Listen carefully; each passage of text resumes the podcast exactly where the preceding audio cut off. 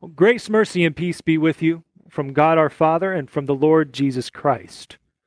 Amen. On this day, we commemorate Saint Mark the Evangelist. He was not an apostle, but textual evidence leads us, leads most scholars and even most of the church fathers to conclude that Mark wrote his gospel account based primarily on the witness of Saint Peter, the Lord's closest disciple. The appointed gospel lesson for this festival day is an interesting one.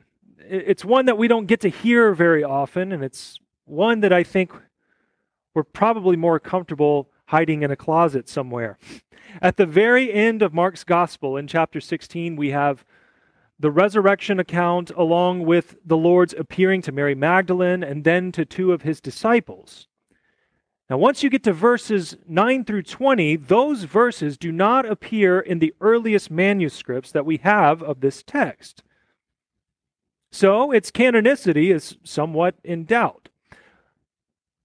But I'd like to make the case today that we have nothing to be concerned about as to whether it should be included in the Bible, that this need not trouble us because it does not conflict with sound doctrine. Our gospel lesson today begins in verse fourteen when Jesus is about to ascend into heaven. So after reproving his disciples for their unbelief and hardness of heart at the initial hearing of the news of the resurrection, Jesus flipped them the keys to, the keys to the car, as it were, and he gave them their responsibilities that they were going to carry out with him ascending to the Father. He is giving them their job description, their assigned duties, flipping them the keys, as I said. And here's what he's, here's what he tells his apostles. He says, "Go into all the world and proclaim the gospel to the whole creation. Whoever believes and is baptized will be saved, but whoever does not believe will be condemned." Pretty straightforward, right?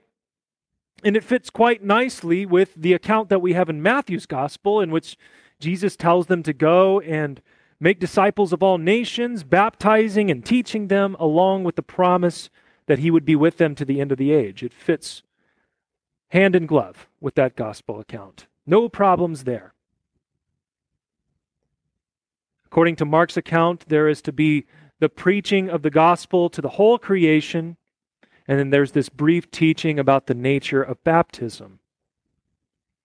But then, things take a rather strange turn in the text, don't they? I don't know if you caught that, or if your ears perked up whenever you heard this stuff.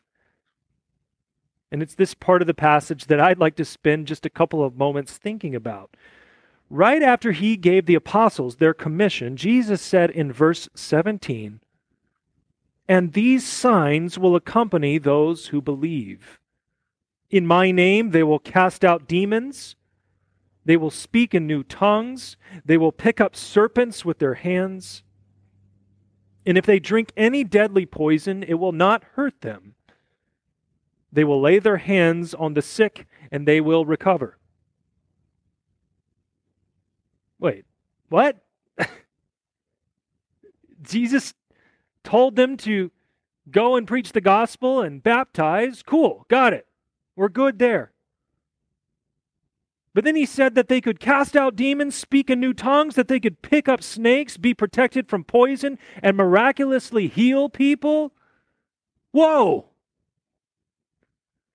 Yes, he did. He did. That's not even the craziest thing in Scripture. That's not even the craziest thing that he told his apostles. And I'll get there in just a moment. Unless you think that I'm about to start advocating for a new form of ministry here at the church, let's explore what this means for us today as his new covenant church. First, we have to understand that this promise was specifically for the apostles. Now, the text says that among those who believe, these would be the accompanying signs. We see very clearly in the book of Acts that the apostles had some crazy authority, that they were able to pull off stuff that you and I simply cannot pull off because of the, because of the divine authority that Jesus gave to them, because they occupied, they occupied this unique role as eyewitnesses to Jesus' resurrection, to his life, his ministry, his death, and his rising again. So when Jesus performed miracles in his ministry, here's why. It wasn't just to impress people. It wasn't just to, you know, do a magic trick or something like that. It was always for the purpose of verifying and confirming his word. And now through the ministry of the apostles, the Lord was simply going to continue his work. That's what this is. That's what this commissioning is all about, is Jesus is handing this authority over to his apostles because he's going to continue his saving activity through the ministry of the apostles, specifically in the church. So they were to bring the word of Jesus to all nations, and God would work miracles through them, just as he did in the life and ministry of Jesus. Now, of course, God can still do this today through the ministry of the church, but we do not have the same promise as the apostles to work these types of miracles, because you and I are not eyewitnesses. Our word does not need that type of verification. We are simply setting forth the apostolic doctrine. We are bringing their word and their witness to bear on all of creation as we walk in this commission that Jesus has given his church. But what do we have? If we don't have the same promise of the miraculous that the apostles had, although God can still do that, we affirm that, we teach that, but if we don't have that same promise, what do we have? Well, what if I told you that God works something far more miraculous through the ministry of his church than anything on that list of miracles at the end of Mark's gospel? In John chapter fourteen, Jesus said, "Truly, truly, I tell you, whoever believes in me will also do the works that I am doing. He will do even greater things than these, because I am going to the Father." Have you ever seen that part of Scripture? That Jesus promises that for those who are going to believe in him? What does that mean? So the church will do greater things than the apostles, than, than, the, than the works that they saw Jesus doing whenever he was walking this earth. We will see greater miracles than that strange list that I read to you. Do you believe Jesus when he said this? Do you believe him? Because the church does perform greater miracles than that strange list. Jesus promised that his apostles would cast out demons. Now, what's more miraculous? Casting out a demon, or baptizing someone and making them a child of God and a temple of the Holy Spirit? In baptism, the church exorcises demons regularly as we ask those who are baptized, "Do you denounce the devil and all of his works and all of his ways?" We have Luther's old baptismal rite, which says, "Depart, you unclean spirit, and make way for the Holy Spirit." Jesus promised that his apostles would speak in new tongues. What's more miraculous? Speaking in a language that was previously unknown, or preaching the gospel of salvation to all who will hear? Jesus promised that they would pick up serpents, handle snakes. What's more miraculous?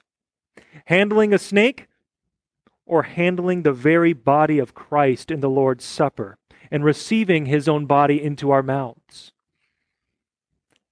What's more miraculous, drinking poison and managing to somehow survive, or drinking the blood of Christ for the forgiveness of our sins? What's more miraculous, laying one's hands on the sick and making them well, or laying one's hand on the head of a penitent sinner and pronouncing absolution, the forgiveness of all sins? You see, we have greater miracles in the church all the time. It's the miracles of faith. Faith which is created by the Holy Spirit through the means of grace. Faith that is created and generated in the heart of those who are dead in sins and trespasses, but who are made alive by the gospel. We get to witness the work of the Spirit every day through the means of grace, where Jesus comes to us with his eternal promises of life and salvation. These are the true miracles. These are the promised signs that Jesus has won for us through his death and resurrection. So a blessed festival of Saint Mark to all of you, and God grant you to see in the Word and sacraments something miraculous. Christ for you. Amen.